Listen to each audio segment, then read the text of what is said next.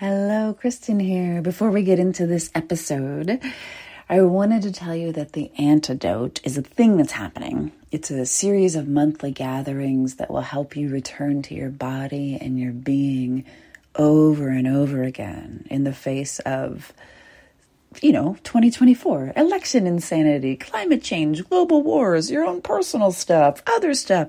It's crazy out there. And it's easy to abandon yourself and freak out. The antidote is for bringing you home to yourself so that you can be safe in your being, even when the world outside of you feels objectively unsafe. And because everybody's marketing at you, and there's no reason for you to believe me, you can head to jointheantidote.com to grab a free recording of the first session that happened this week so you can feel it instead of thinking about it to see if it's a good match for you.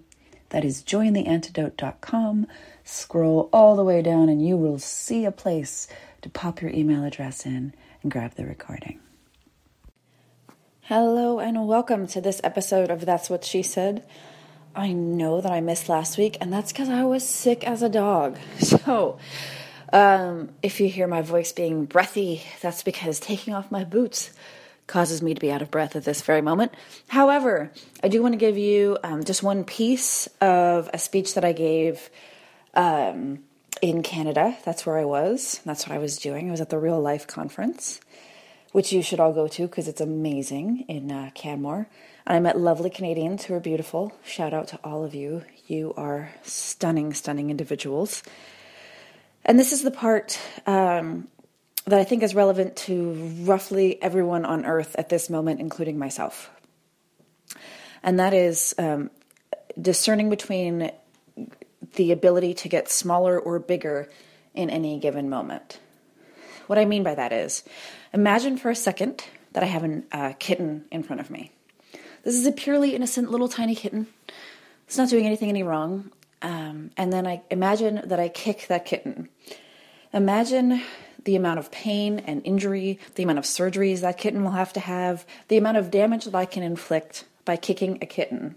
Just, I know, I know. You know, this is just in your imagination. I'm not a bad person. I promise this metaphor is going somewhere, okay?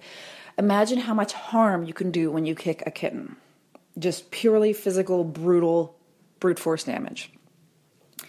And then at the other end of an imaginary spectrum that you've made in your mind, I want you to imagine that there's an elephant in front of you. Now, the average elephant, and I've been reading about the behavior of elephants, weighs somewhere between um, 8 and 12,000 pounds. Males often get to be higher on that spectrum. So imagine that I stand in front of an elephant and imagine that I kick that elephant for all that I'm worth.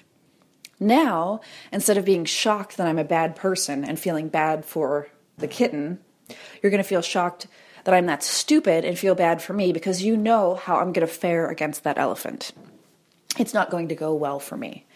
Despite the fact that I'm exerting the same amount of force with the same intent upon this creature, the elephant is going, it's not going to go well for me when I kick an elephant. What I'm saying here is that there's this this sense we have that if we could just get smaller in the world, maybe it won't hurt us. So if we could just like tone it down or shut it down, if we could just stop feeling things, if we could just stop being so loud or so big or so full of ideas or dreams, if we could just keep it down, if we could just get smaller, that somehow the world would hurt us less. When in reality, that's exactly the sort of thing that makes you a kitten. And the surface area of a kitten, when it's being kicked to the curb, you are so, so, so, so, so much more vulnerable than when you choose to get bigger in your everyday life and in your everyday activities and in your everyday energies. So, for example, imagine that someone is reading mean tweets to me as an individual how that would fall in terms of how much they would hurt me. They'll probably hurt me quite a bit because I don't I don't even have a Twitter account, let alone get mean tweets. And then imagine someone who I view as an elephant, who's fairly not controversial, like the Dalai Lama. Imagine the Dalai Lama reading mean tweets.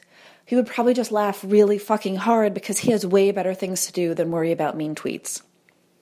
And then imagine that friend of yours, the quote unquote friend who's not actually a friend, Imagine her reading mean tweets and she just falls into a sobbing heap and then doesn't do anything for four days because the mean tweets hurt her so much.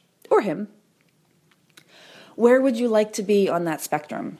Because I can guarantee that it's less painful in the long term to be an elephant because you get bigger.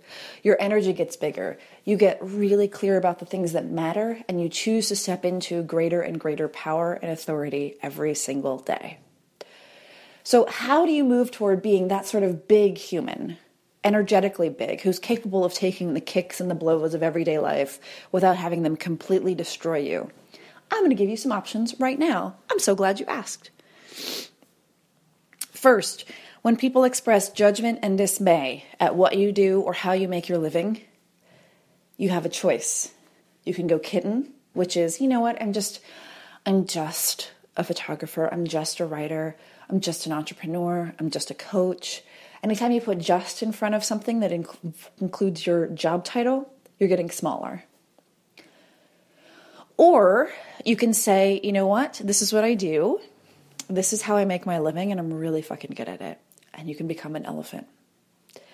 My mom still doesn't understand that people pay me or why people pay me or what they pay me for. She doesn't think that business coaching is a real thing. She doesn't understand why anyone would want to read my books because they have swears in them. And uh, she's still pretty shocked that people give me any money at all because I have pink hair. I can choose to be chronically misunderstood and to make the story of how my mom doesn't understand into some sort of sob story that I hold in front of me. And that would be choosing to kitten. Or I could say, you know what? Uh, she's 74. She doesn't have to get it. It's okay. She still loves me. She still thinks I'm a good person. She still knows that I'm off doing my thing. And she's still proud of me. And I can choose to elephant.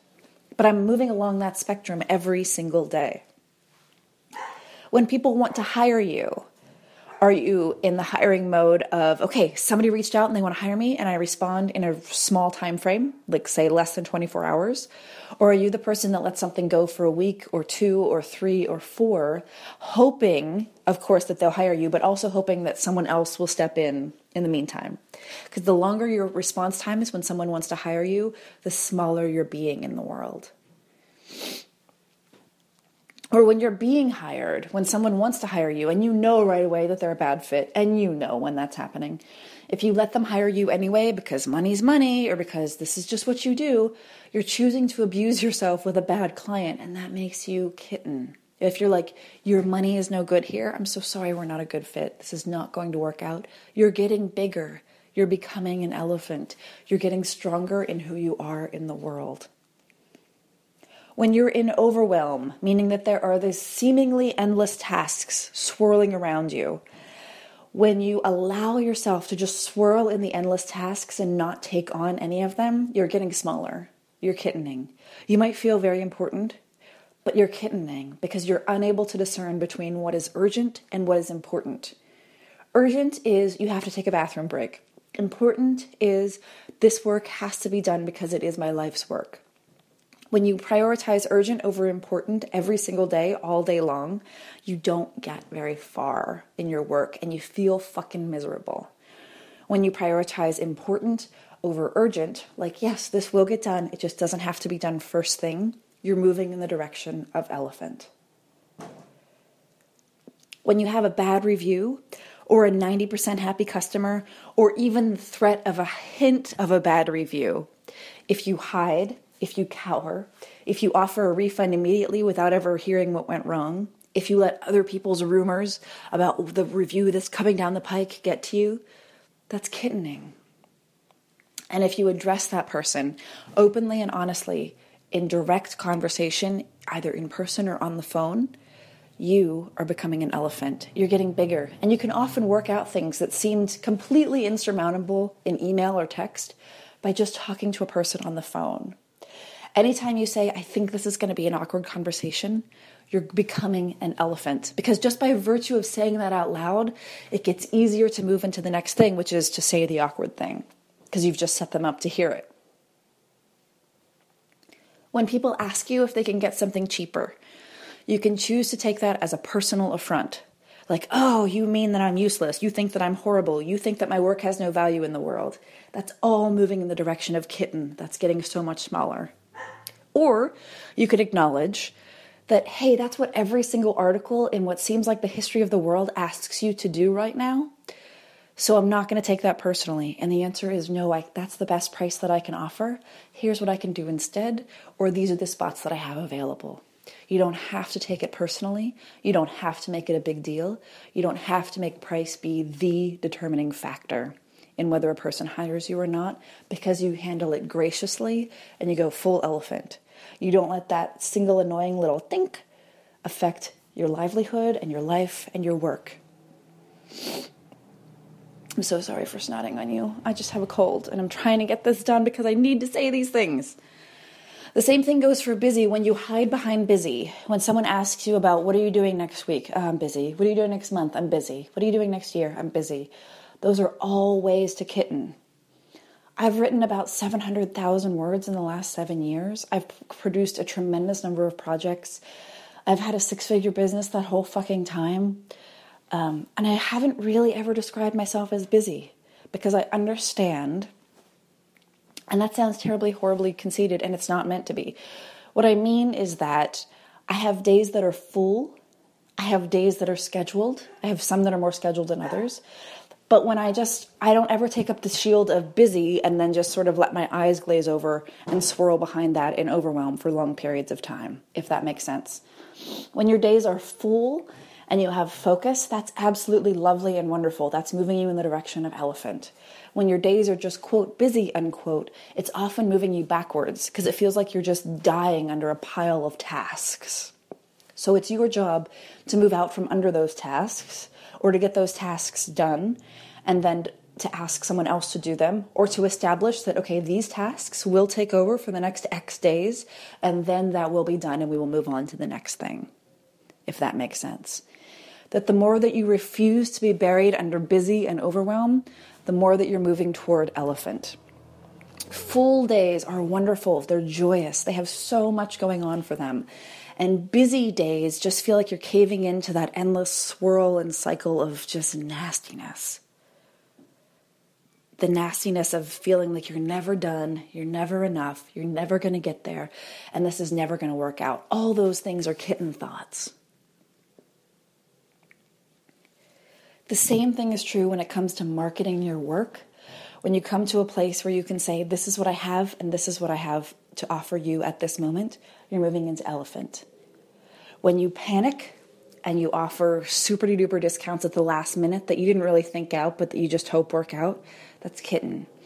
When you don't say anything until the last possible 10 seconds that are available to buy, that's kitten when you allow yourself to say, This is what I do, these are the people that have said kind things about me, would you also like to take part in this? You're moving toward elephant. These are choices that you make every single day, and they aren't a choice. It's not like some choices that you make just once in your life and you're good to go. This is a choice that you make every single day. Are you going to get bigger today? Are you going to get smaller today? Are you going to let the world destroy you today?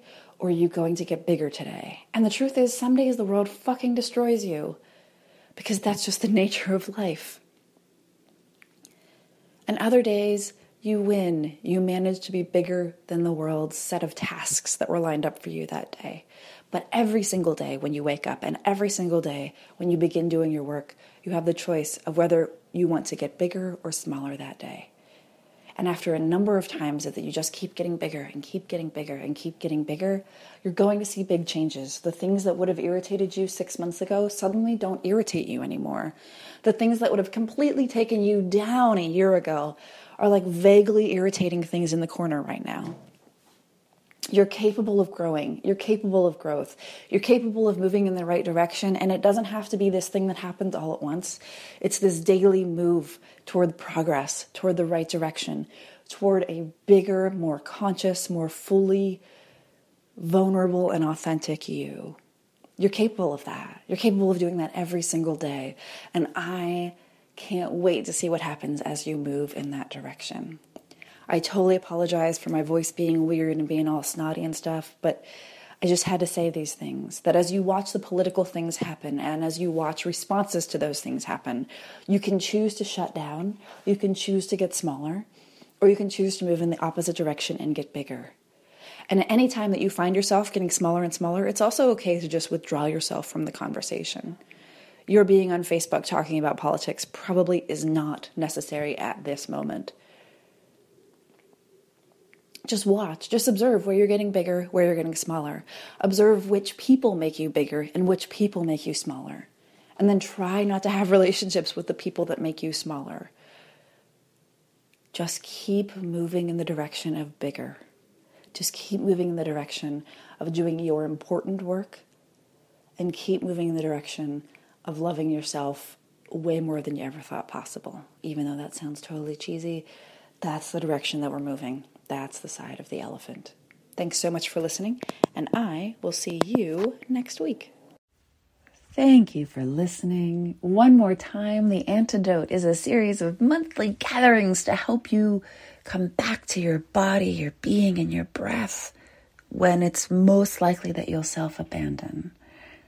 The antidote is the antidote to trying to do everything all alone, all by yourself while you grow more stressed and you're generally freaking out and telling everyone you're fine, while quietly or not so quietly scream sobbing in a private place between tasks. Let's not do that. Let's try something different. This is a really simple format, one gathering a month on the first Tuesday of the month until the 2024 election. So we're practicing the skills that we will need in November now. And we're getting really comfortable with body, breath, and being now. And that's available to you at jointheantidote.com. There's a free recording. You can sign up, you can get more details. Enjoy, enjoy, enjoy.